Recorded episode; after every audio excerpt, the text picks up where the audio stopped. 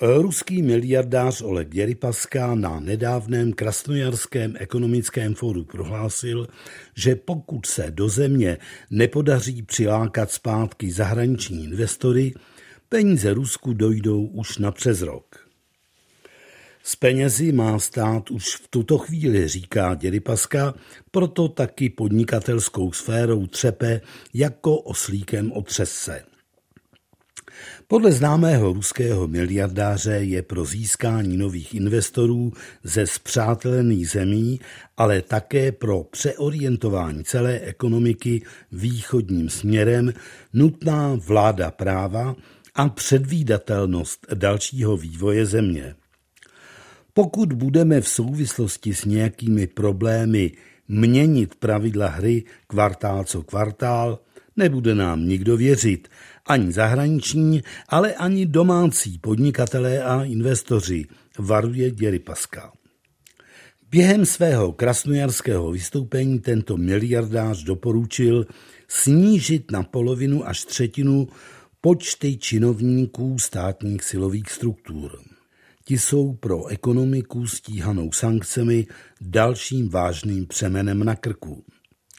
Státní kapitalismus je cesta nikam, přesvědčoval přítomné Oleg Děripaska. Zajímavá byla reakce nejvyššího přítomného státního úředníka krasnojarského gubernátora Alexandra Use. Ten řekl, že potřebu omezování státního aparátu chápe, ale zároveň svého předřečníka vyplísnil, že tak choulostivé problémy probírá před tak širokým publikem. Putin by měl z pana gubernátora určitě radost. Pikantní ovšem je, že sám Děripaska figuruje na amerických sančních seznamech už od roku 2018 jako osoba přímo financující ruského prezidenta. Dopřejme si ale i odhad z jiného zdroje.